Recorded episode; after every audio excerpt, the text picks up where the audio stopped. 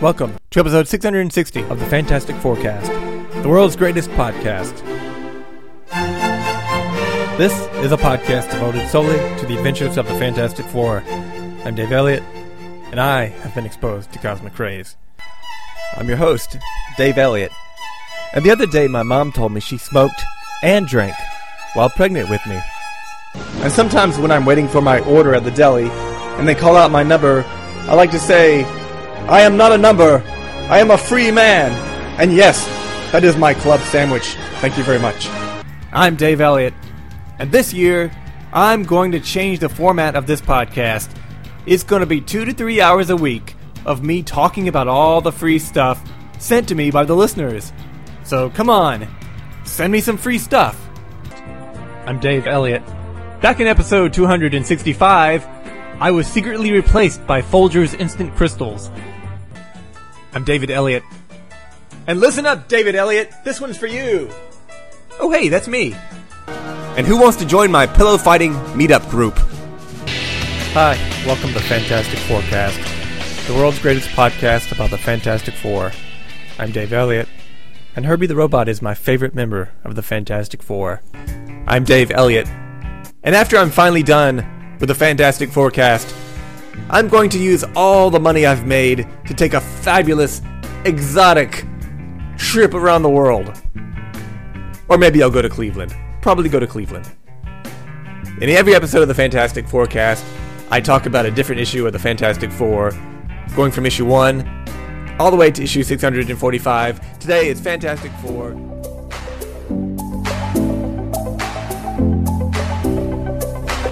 Hi, welcome to the Fantastic Forecast 10th Anniversary Special, episode 660.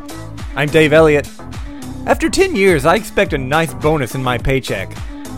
Today, the most recent issue of the Fantastic Four, plus an issue of Marvel 2 in 1, and from our extra bonus spin of the wheel, my ranking of the Fantastic Four replacement members. Up first, Fantastic Four, issue 660, aka Volume 6, number 25.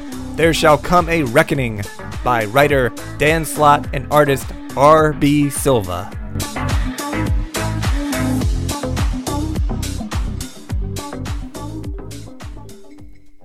So, the first episode of this podcast was done on November 10th, 2010, and now today is November 10th, 2020, 10 years later exactly, and I'm still here. It's so exciting! It's weird going back and listening to those older episodes when I was putting together the clips uh, to start this episode. I was speaking so softly. I was like, Hi, welcome to the Fantastic Forecast. I'm Dave Elliott, and I'm very sleepy. You know, there was a time in my life where I'd be working on this podcast every day when I was pumping out three episodes a week, trying to get through all of them. Oh, what was I thinking? I much prefer only doing one a month now. So without further ado, here's the issue of the Fantastic Four for this month. So the story starts four hours from now, it says. Some alien guy's in a green force field in orbit over Earth. He's saying that he could easily destroy Earth, but he's being sent for a menial, t- a menial task. Some other alien guy he's talking to, that he calls his helmsman, he says, yeah, sure you could, but just do what you're told. So he approaches Earth and approaches New York City and approaches, uh, you guessed it, Fantastic Four headquarters. I always say this, but putting their headquarters, which attracts all kinds of bad people, into the middle of a densely, densely populated Manhattan is a terrible thing and the Fantastic Four are clearly less interested in actually keeping people safe and more interested in making sure that people see them in action and getting the accolades that come with being superheroes. He asks if he can destroy the four life forms inside, and the helmsman replies, Don't bother. And the guy lands with a big crash on the ground, creating a huge crater and killing a good number of people, I assume. We get a clear look at the creature. He's big and blue, bald, orange eyes, wearing a black Speedo, rocky spikes from his arms and knees. He's an ugly dude. You know, those Speedos go way down too. Apparently, he got a Brazilian wax before coming to Earth. It looks like the four people in the building were killed. This group is the Fantastix, which is that replacement Fantastic Four that I had for- completely forgotten about. There's 2D, Hope, Iceberg, and Miss Fantastix. I think they're all dead. Not that I care. I really thought they would be more important when they were first intro- introduced, but nope. Next up, we see Nick Fury from the Ultimates. I'm always confused by this character. I guess he's like Nick Fury Jr. here. So this takes place now, or four hours earlier. Nick is sitting in a coffee shop. Sue comes in, all invisible and shit, and Nick tells her to pull up a chair. He mentions that she's late, and she says they were busy getting fitted for new uniforms. She sits down, and Fury mentions that he has another solo mission for her. Last year, in the Invisible Woman limited series, we learned that Sue has been making secret missions for S.H.I.E.L.D. ever since the Cold War? Question mark? You know, I never thought in a million years that limited series would be referenced here in the main Fantastic Four book. But here it is. Nick Jr., I don't think of a big badass Samuel L. Jackson type character when I call him Nick Jr. Nick Jr. tells Sue there's been a series of break ins at some of the most secure locations around the world. Giant holes torn into buildings. They took a variety of items new inventions, ancient relics, sensitive documents, Hillary's deleted emails, Republican dirt on Hunter Biden, Trump's P tape. It's all gone! All gone! Fury says that one thing these items had in common was they were being held inside uh, inside stealth shielded lockboxes. Fury says there's one more of these boxes in New York City, and he needs Sue to go to that box, turn it invisible, and tell Fury what's inside. Oh, and by the way, the lock the lockbox is located in the Latverian embassy behind a picture of Doom's mom. So I'm gonna take some guesses as to what's in Doom's lockbox. By the way, I read some, record some, read some, record some, so I haven't read the entire issue yet. Guess one a copy of the newest issue of Playgirl magazine. That's finally coming back, due to high demand from no one. Guess number two a secret invention that will destroy the Fantastic Four. Guess number three a copy of Doom's Dream Diary. Guess number four a complete set of supervillain team up which he should throw in the fire but can't bring himself to. And guess number five, uh, Donald Trump's tax returns. Who knows? Fury tells Sue it'll be a quick job. Your family will never notice that you're gone. And she replies, Nick, they never do. FF readers who did not read the Invisible Woman limited series must be like, what the hell are they talking about? Next, back at Fantastic Four headquarters, Valeria and Reed are working on some big teleport- teleportation invention. We get a first look at the new Fantastic Four uniforms. So I guess this RB Silva guy is the new regular artist. New artist always means new uniforms. It's really not that different from previous designs. If it wasn't mentioned a couple times already, I probably would not have even noticed. Johnny's walking into Franklin's room and tells him he has his new uniform for him. We see Franklin's room, and this is new. He's got rock star posters all over his walls. Franklin even has an electric guitar of his own. You know, I can appreciate that Dan Slott is trying to give Franklin a character, but this seems out of left field. Franklin says he's listening to stuff like Lila Cheney, Dazzler, Xtronic, you know, mutant music. Is that a category of music? LGBT isn't a category of music, so I don't know why mutant music would be a thing. This is a continuation of what we learned last issue that Franklin is starting to explore his mutant side. Next, we check in on Ben and Alicia putting their kids to bed, and boy, I never thought I'd be saying that. It's the Cree boy and Scroll girl, whose names I can't remember. Ben says they'll be starting fourth grade tomorrow, and the boy says, Intriguing. Everything here starts with four. The girl says she's been reading up on important information before starting school. Information about social cliques. She changes shape from a mean girl to a nerd to a jock. I don't know what social clique I was in when I was back in school. I was too stupid to be a nerd, too unathletic to be a jock. I guess I was a mean girl. The boy's idea of school is he thinks he'll be entering an arena of death, where he'll, where he'll have to crush all resistance. Yeah, I think he's got the right idea.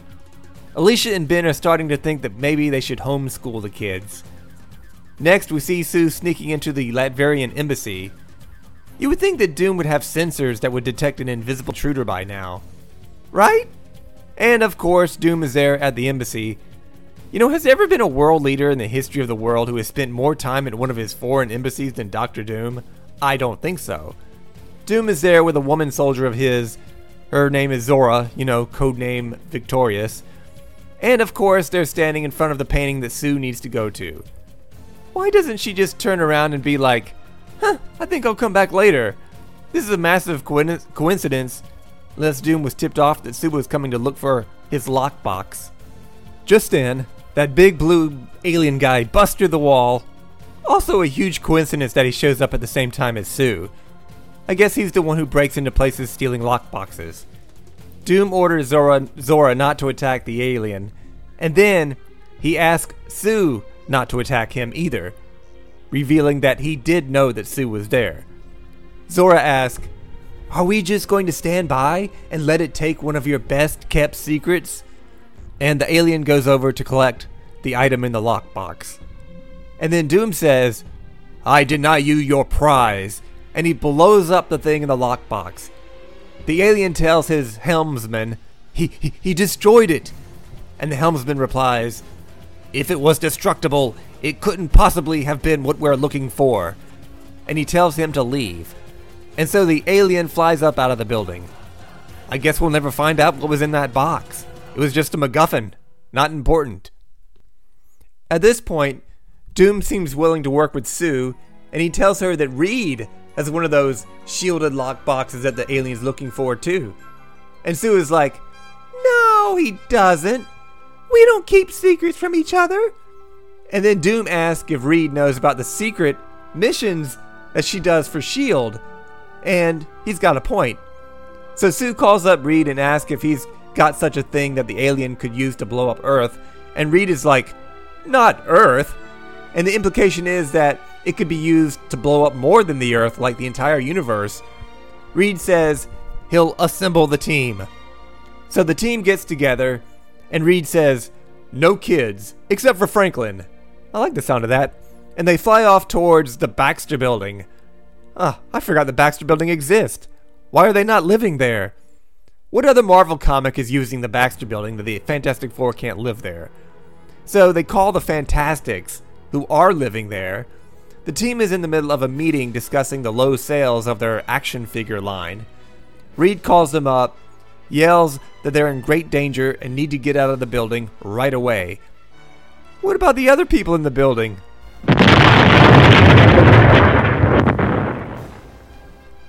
Oops, too late. We're back where we started at the beginning of the issue, with the alien guy blowing up the building and killing the Fantastix, apparently. Reed is like, maybe they survived. And Doom is like, none of that is important now. Truer words have never been spoken.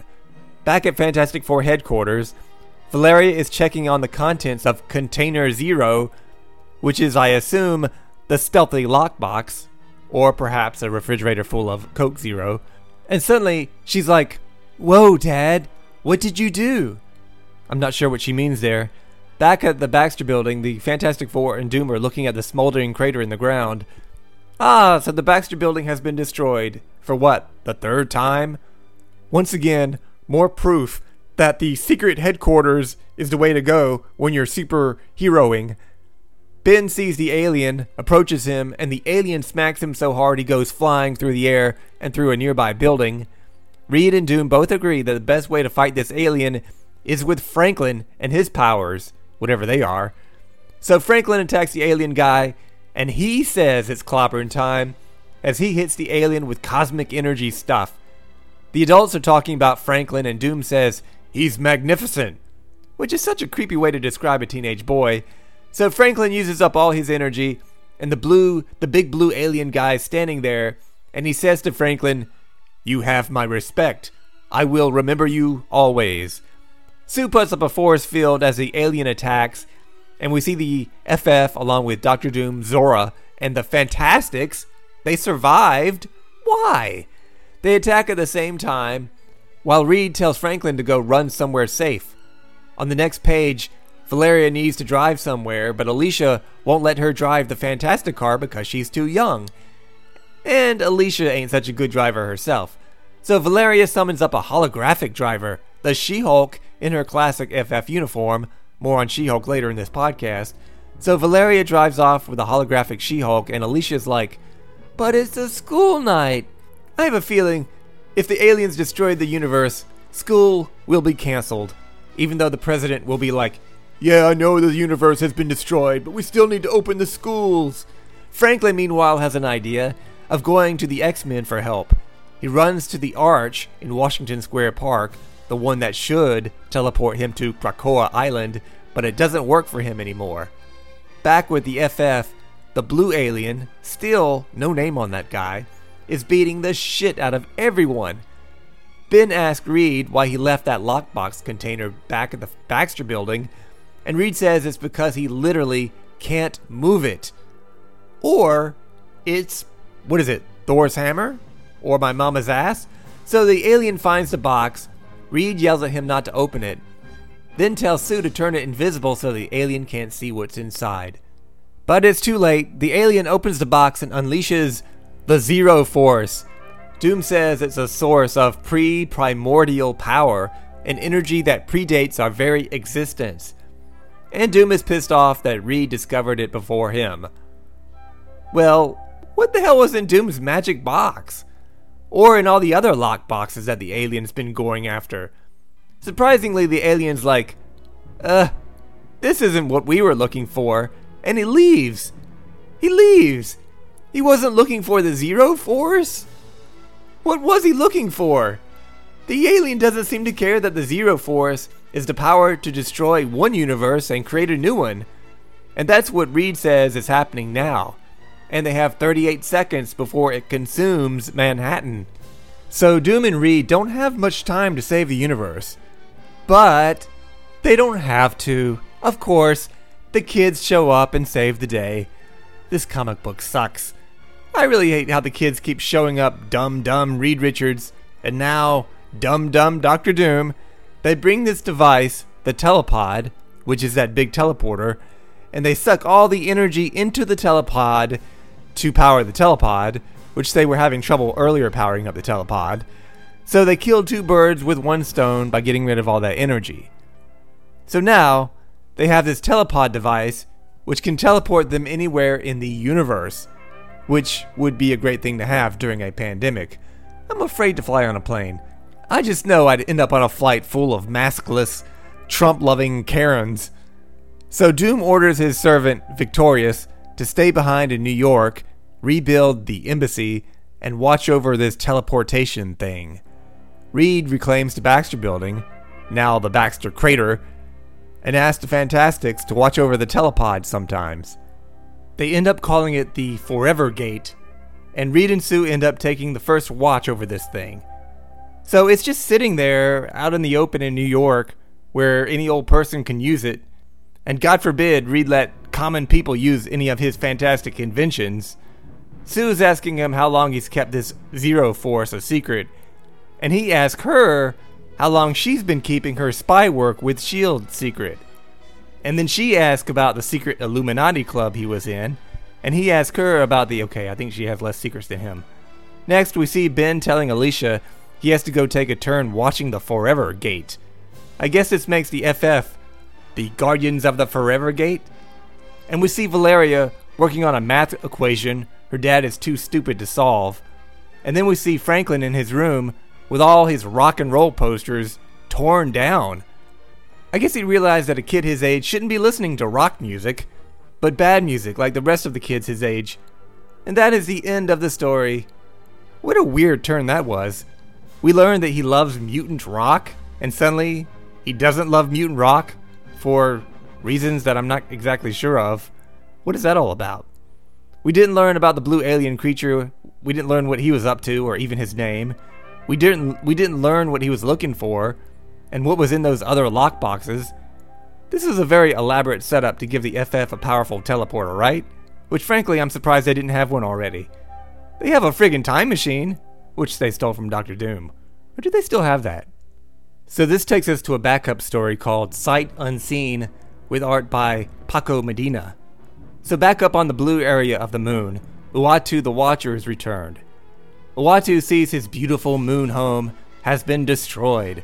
The guy who killed him is there, some old bald guy in these black robes. Uatu calls him Nicholas Joseph Fury Sr. What? Is that what happened to Nick Fury? He became the Watcher? Oh my god. By the way, whatever whatever happened to the Watcher took place in some crossover thing outside the pages of the FF, so I have no idea what that is all about. Watcher touches Nick Fury's mind, and he's able to see everything that has transpired since he was gone. Ooh, boy, is he going to be horrified when he finds out about that Fantastic Four movie, Fant Four Stick. So the two of them are in this thing called the Cyclopedia Universum, where they can see everything that's happened. Fury calls Uatu a melon headed freak. Oh, that's funny. He's got this cloak and all these chains. Who does he think he is? Spawn? We start with the last thing Uatu remembers getting shot in the face by Nick Fury. That melon head makes a very tempting target. Fury was then punished by three other members of the Watchers. They fused Fury with what was left of Uatu, and he became the Unseen. Huh, I didn't see that.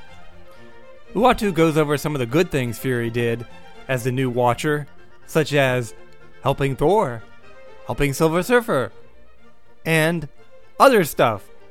As Uatu watches all this shit, he says, The humans of this sector, in all the wondrous, heroic, and terrifying things they do, I swear I will never tire of watching them. Sounds like me scrolling through the crazy shit I see on TikTok.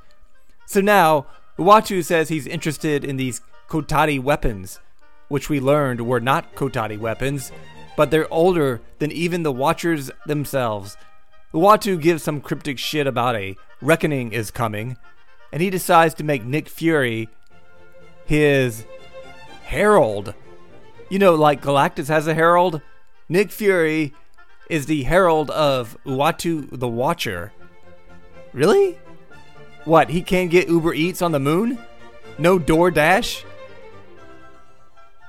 Now, go get me takeout from Red Lobster. I'm hungry. Oh, poor Nick Fury. Former director of S.H.I.E.L.D., played by Samuel L. Jackson and David Hasselhoff. Now he's relegated to being a the personal servant of the Watcher. At least he has his eye patch back and a blue uniform. He looks more like Nick Fury, still no hair. And he's like, Wahoo! So the issue ends with a one page thing called Fantastic Forum, with art by Will Robson. Here, the Fantastic Four are telling us about their new uniforms, and they have these wrist communicators. Does this mean they'll, they're no longer going to be using those uh, flare guns? Valeria points out they can make emojis on their communicators called Fojis, and they can use the communicators to keep track of each other even when invisible. Ben gets a message on his that says, Dear thing, you suck. The Yancey Street Gang. That's a pretty lame ass mean tweet, if you ask me. And that leads us into the second page of the Fantastic Forum, which is uh, reader mail. Which I used to love me some letter pages when I was younger, now I can't be bothered to read them like ever.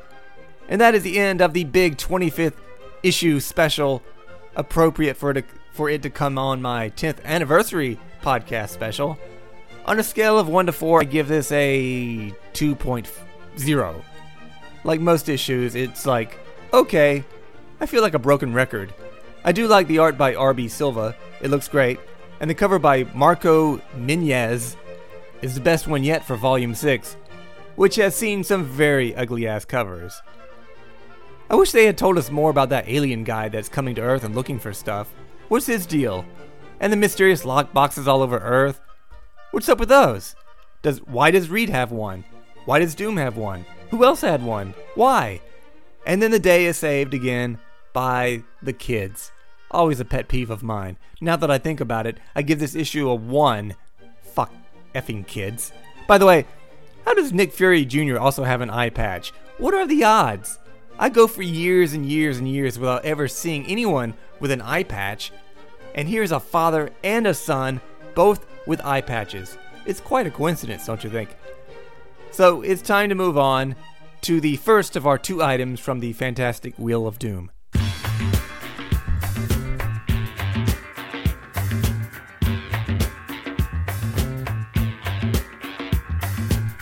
Of course, I had to use my favorite song in this anniversary special. So, welcome to episode 660, part 2. Today it's Marvel 2 in 1, number 31, cover dated September 1977. Sweetheart, My Killer, by Marv Wolfman and Ron Wilson.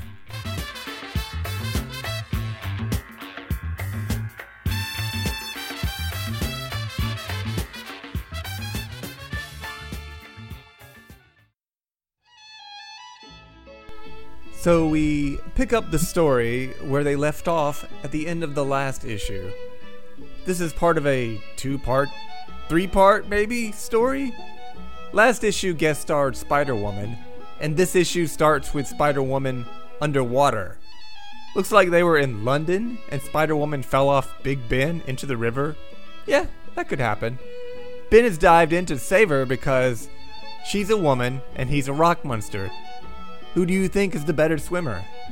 The thing thinks to himself, The spider broad looks dead, but she can't be, cause only she knows where Alicia is.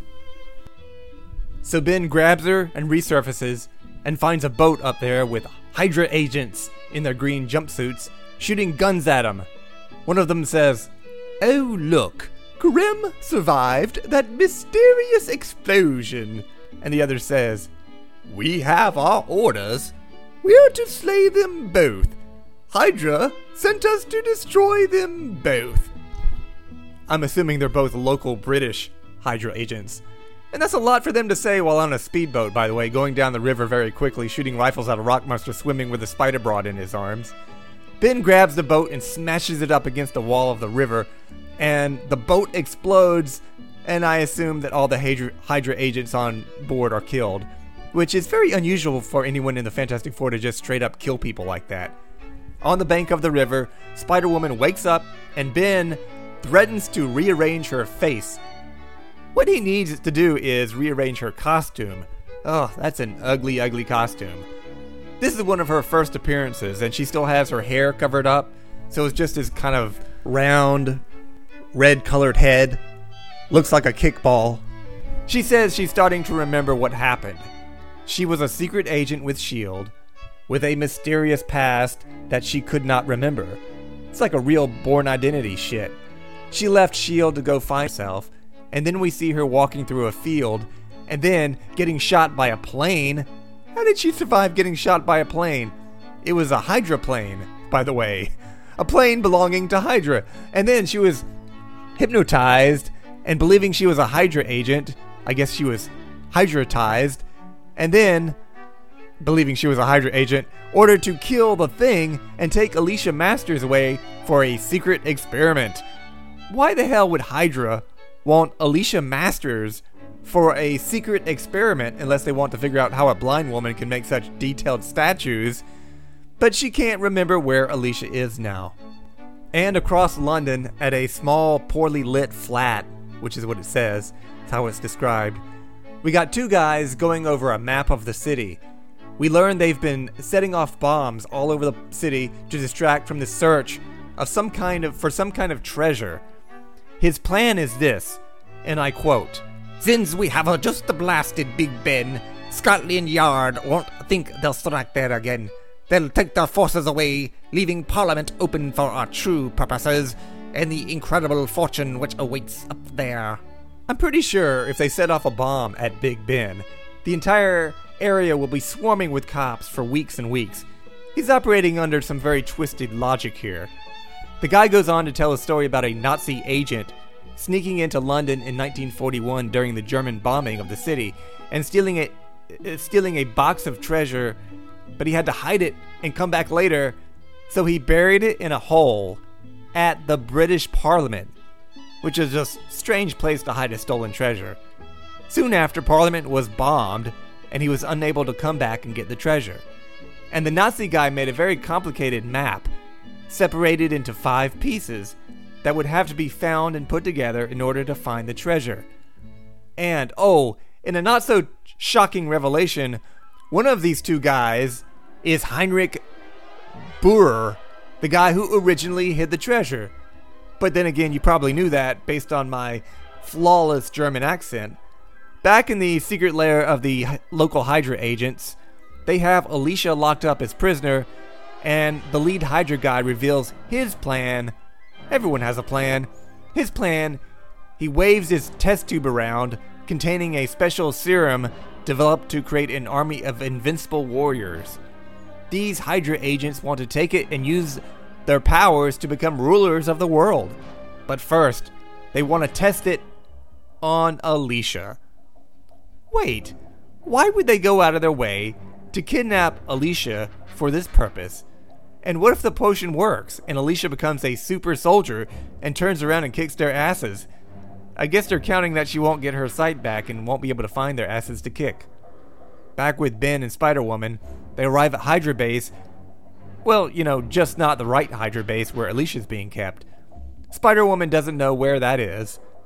Ben has a hissy fit and tears up the floor, saying, I'll find her, I swear. Even if I have to rip apart all of Great Britain, so help me, I'll get back my gal. He continues to tear up the place for another page, and Spider Woman promises to help him find her, and they move on outside, where they're attacked by some spider broad. It's a feral woman with fangs and eight spindly spider legs. She's the creepy Spider Woman. Ben recognizes her as Alicia, even though she has brown hair and looks nothing like Alicia. I actually just looked ahead in the story, and it is Alicia. Not Alicia's most dignified moment, by the way. She's been programmed to do what? Oh, kill Ben Grimm, of course. Like she could actually do that. She's got something on her forehead, obviously used by Hydra to control her, and she's like, kill, kill, kill, and she attacks her boyfriend.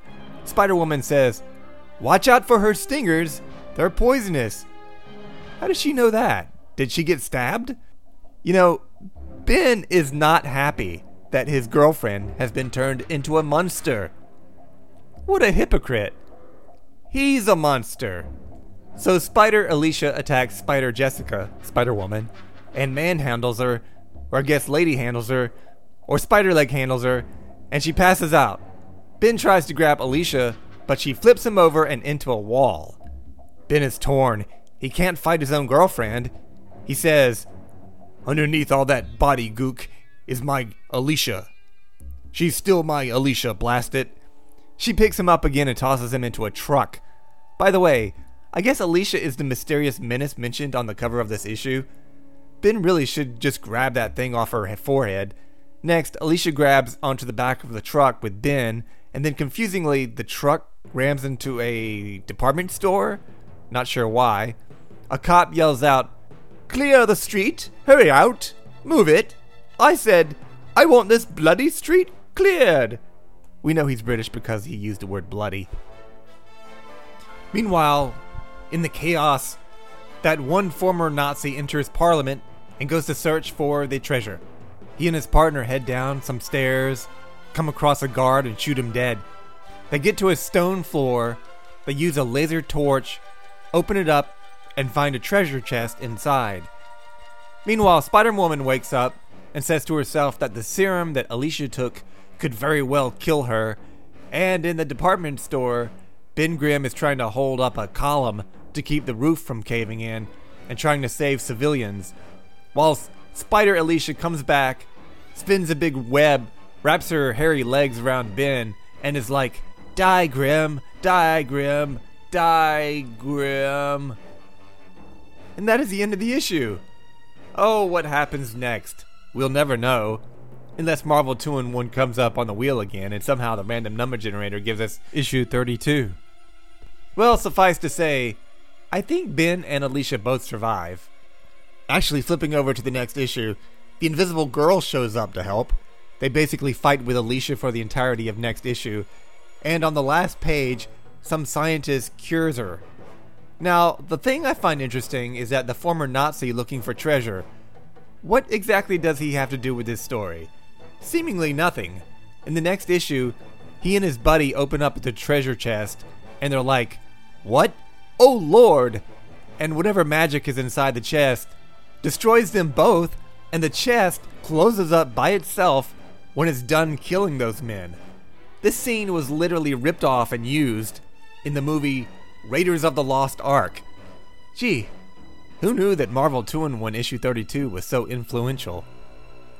And so that is the end of part 2, bringing us to part 3 of this podcast, which is my ultimate ranking of all the replacement members of the Fantastic Four.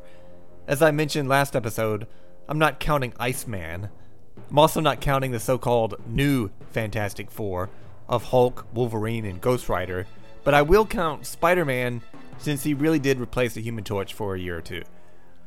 I'm not counting Franklin and Valeria, but if I did, they would be last. I'm not counting people who hung out with the group like Frankie Raye or Wyatt Wingfoot. Namorita is listed as a member for one mission in Volume 3. I'm not counting her. I don't even remember that. I'm also not counting Flux from a comic I've never read, or Miss Thing, a character from Volume 4.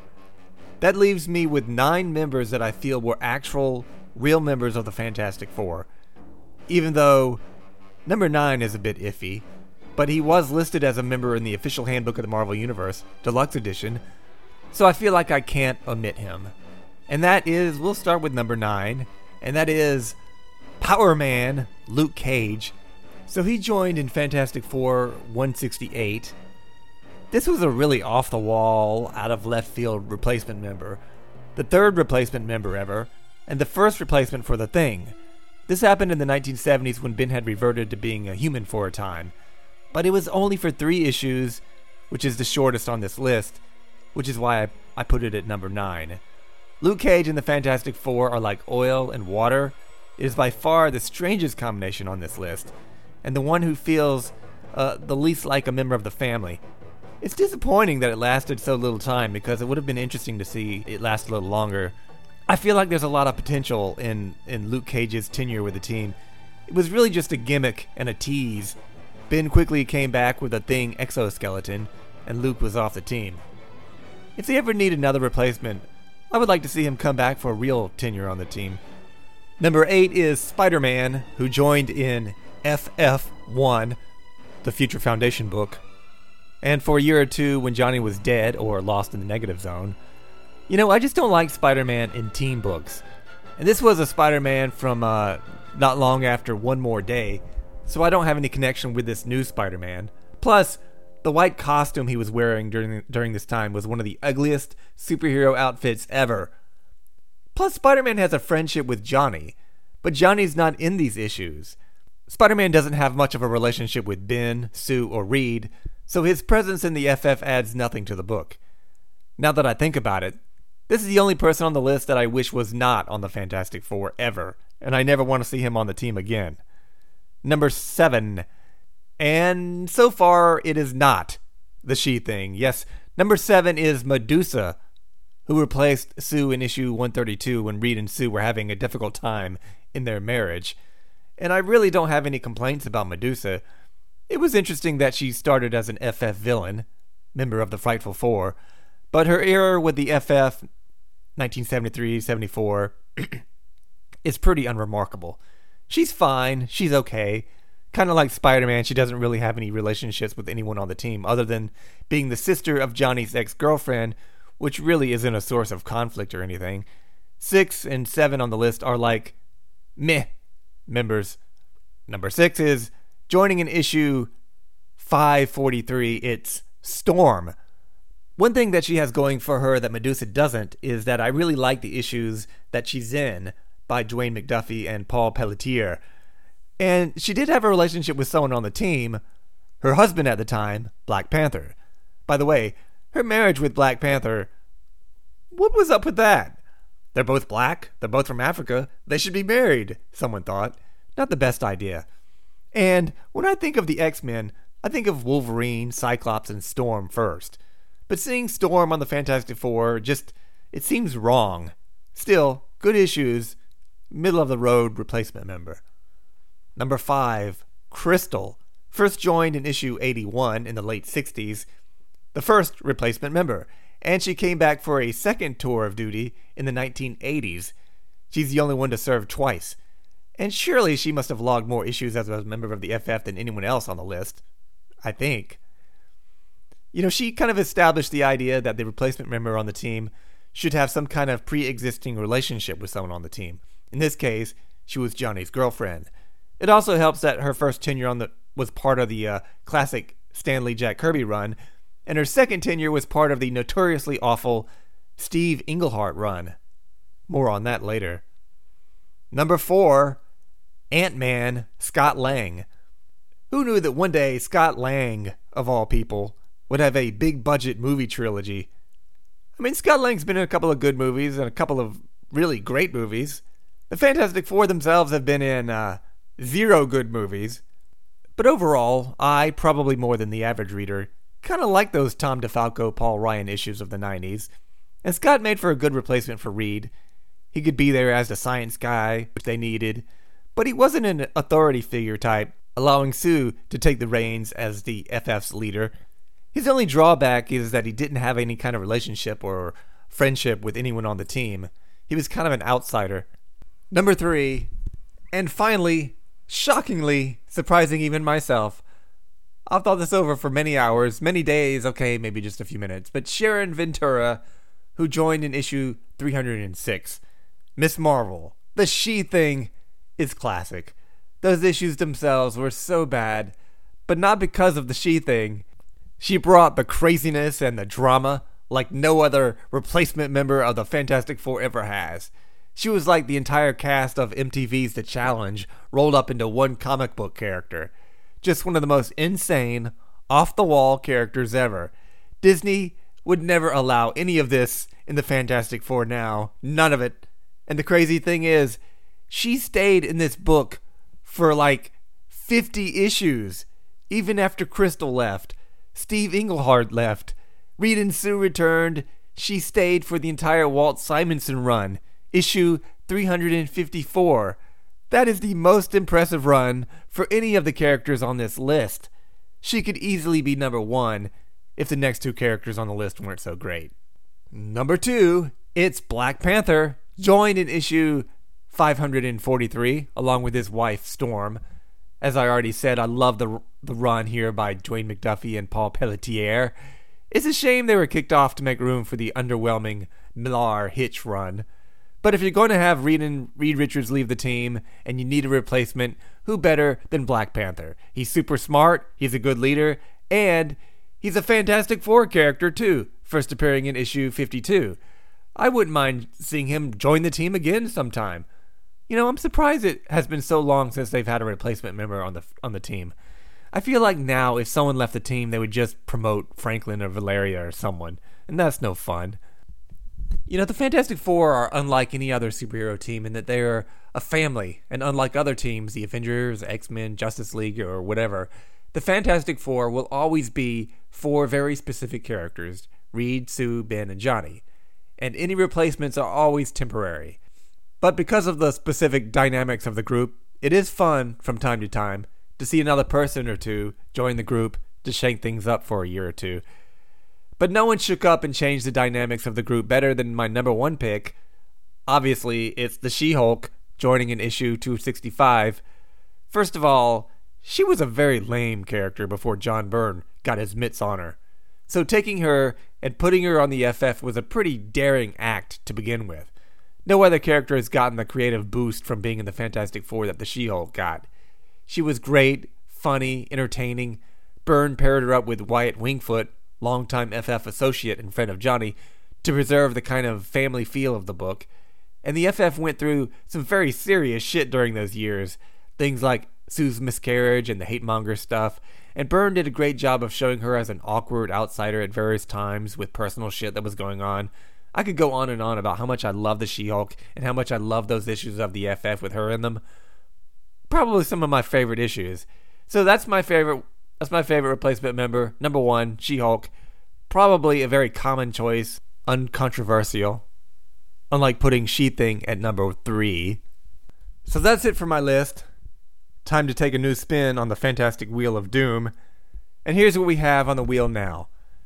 Number one, issues one and two of Fantastic Four World's Greatest Comic Magazine, which is a 12 issue miniseries from 2001 and 2002. Number two, Fantastic Four Secret Invasion, issues one, two, and three. Number three, issues five and six of Super Villain Team Up. Number four, Challengers of the Fantastic, a Marvel DC amalgam book from 1997.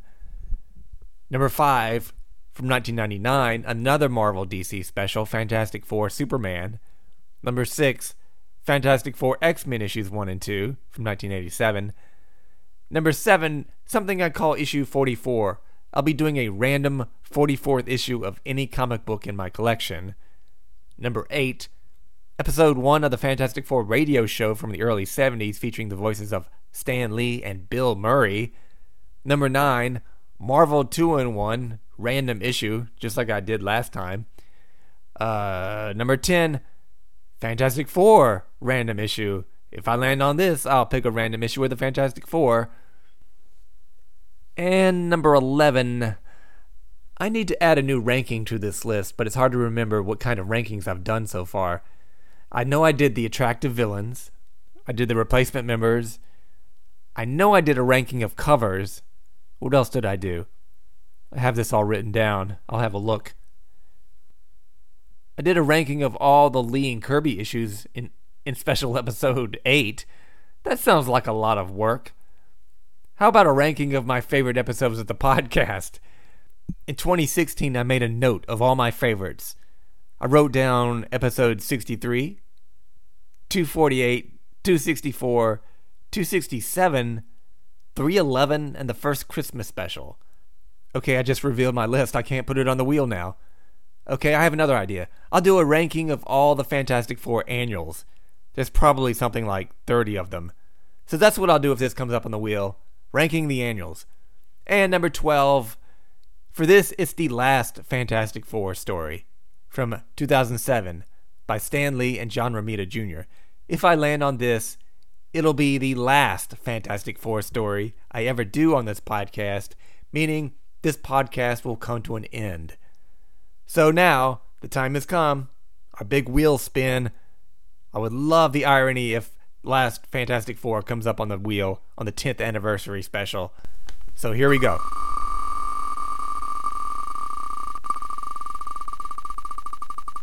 Okay, so it's going, it's going. We've got Secret Invasion, Super Villain, Team Challenge, a Fantastic Radio, Fantastic Radio, Marvel 2 and 1, Fantastic Four random issue, and oh, it's the last Fantastic Four story.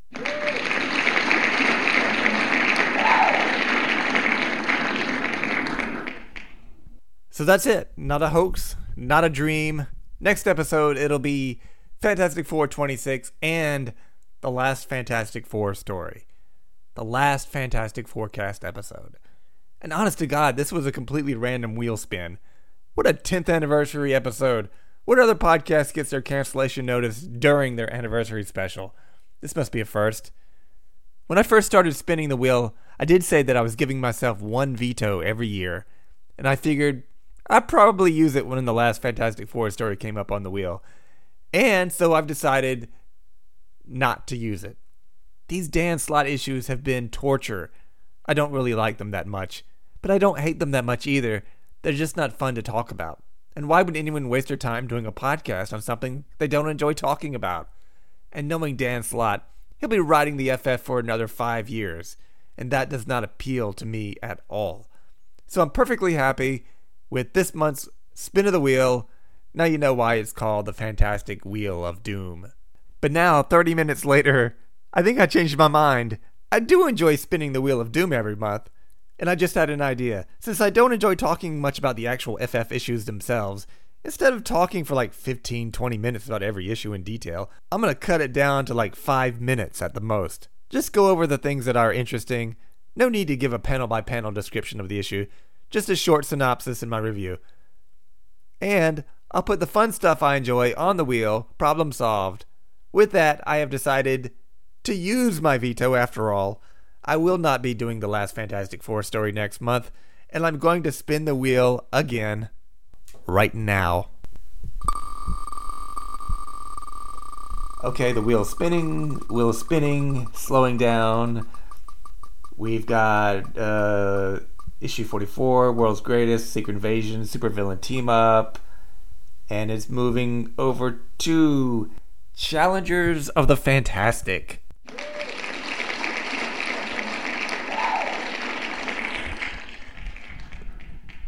So, coming in the next episode, it'll be Fantastic Four number 26 and Challengers of the Fantastic.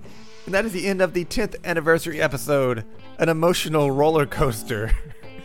if, I mean, for real, I really, for a while there, I was thinking, you know what? That really is the final episode. But no, it's not. I'll keep going. Who cares? Who gives a shit? If you have any questions about this podcast, or if you need relationship advice, you can email me at podcastff at gmail.com. So long, kids. This podcast is over. There's a flu bug getting passed around, and it's spreading like fire through the town. There's a virus holding up inside us. Everyone that I know is coming down. There's an Asian influenza infecting us all by the score and it's turning into pneumonia. We must go out once more. There's a full moon howling at the night, and its bark is much worse than its bite. So we must go out.